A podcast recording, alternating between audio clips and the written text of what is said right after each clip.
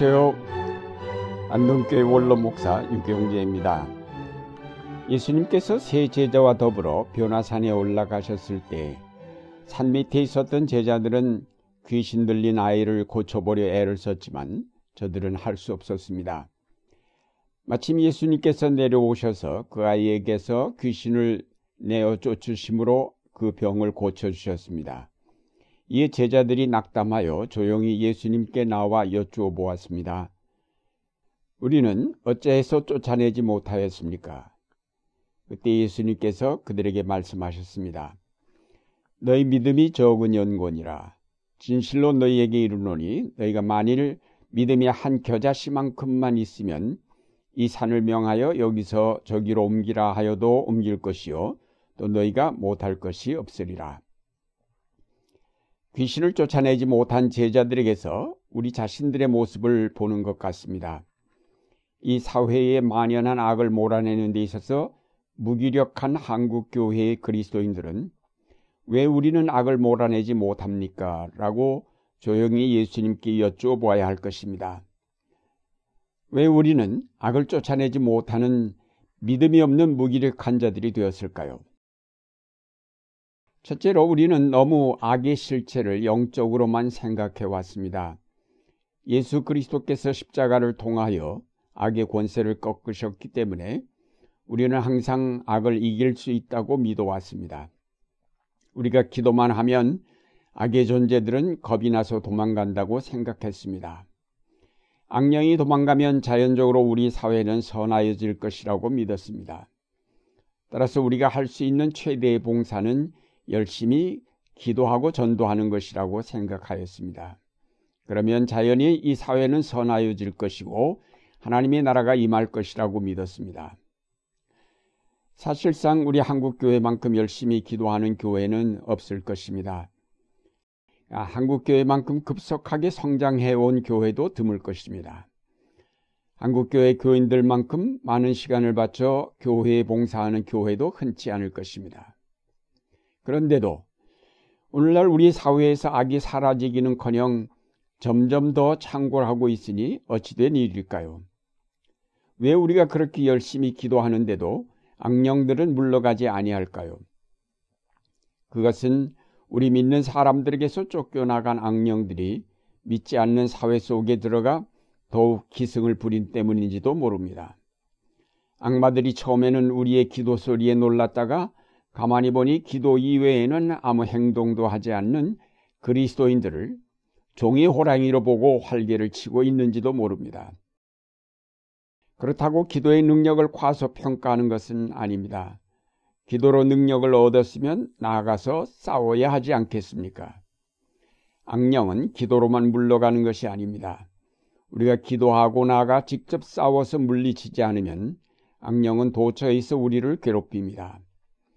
한국교회는 기도로 얻은 능력을 가지고 나아가 우리 사회에 편만하여 있는 악과 맞서 싸워야 하겠습니다.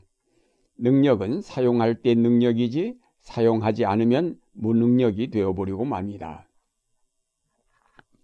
둘째로 우리는 정치와 종교는 분리되어야 한다는 명분 때문에 잘못된 정치에 의하여 저질러진 사회악에 대하여 애써 외면하여 온 것이 오늘 우리가 무기력하게 된 원인이 되었습니다.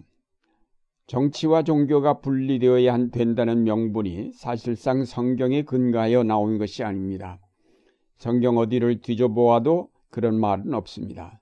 성경은 오히려 하나님의 주권 아래 모든 역사가 이루어지고 있음을 밝히고 있습니다.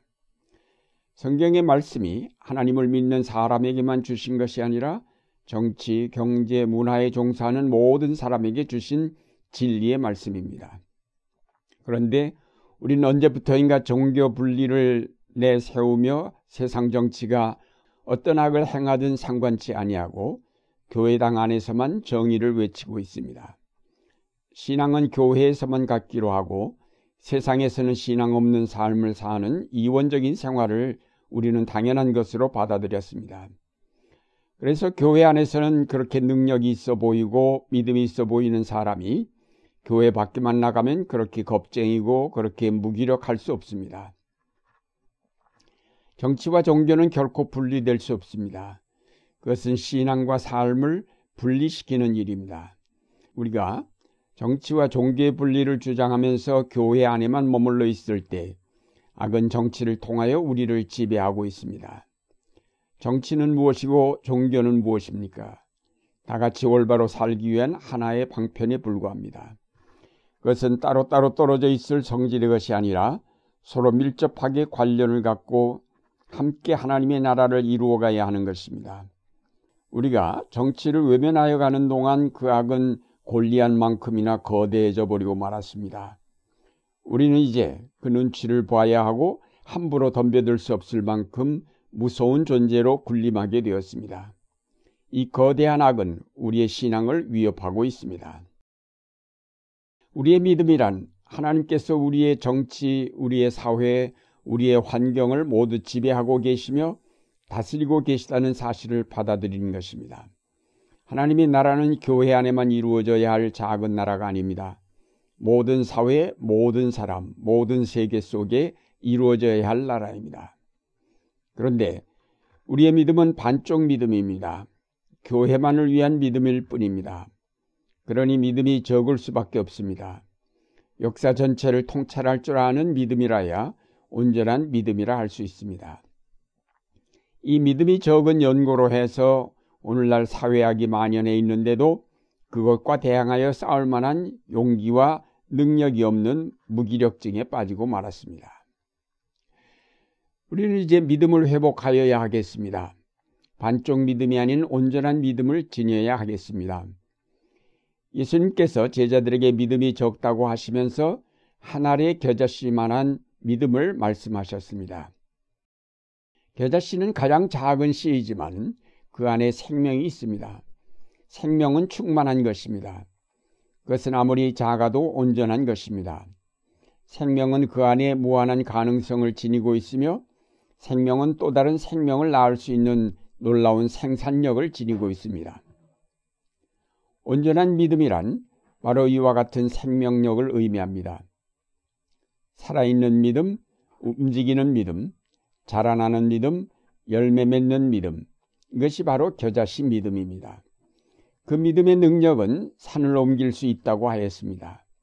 거대한 산과 같은 모든 악을 퇴치할 수 있는 능력이 그 안에 간직된 것입니다. 겨자씨 믿음은 인간이 하나님과 협력하여 이루는 믿음입니다. 하나님은 전능하신 분이지만 하나님 홀로 일하시지 않습니다. 하나님은 반드시 우리 인간을 통하여 그의 능력을 나타내십니다. 모세를 불러 이스라엘을 구원하신 하나님은 오늘도 우리를 부르셔서 우리를 통해 하늘의 능력을 나타내십니다. 농사를 짓는 일과 같습니다. 하나님이 햇빛과 비를 주시면서 모든 생물을 자라게 하십니다. 그러나 농부가 일하지 않으면 기대한 추수를 거둘 수 없습니다. 농부가 부지런히 심고 가꾸고 일할 때 풍성한 추수를 거두게 됩니다. 마찬가지로 우리가 하나님의 능력을 믿고 받아들이면서 그 능력을 받고 나아가 일해야만 할 것입니다. 기도는 능력을 우리 안에 받아들이는 과정일 뿐입니다. 하나님이 우리에게 능력을 주시면 그의 일을 대신하게 하시기 위함입니다. 그러므로 우리는 능력을 힘입어 이 세상에 나가 악령들을 몰아내고 하나님의 사랑과 의와 평화를 이 땅에 실현해 가야 할 것입니다. 사랑하는 여러분, 우리는 이제까지의 무기력을 떨쳐 버려야 하겠습니다. 하나님이 주시는 겨자씨 믿음을 가지고 나아가 우리 앞에 험산 줄령처럼 버티고 있는 사회학에 맞서 싸워야 하겠습니다.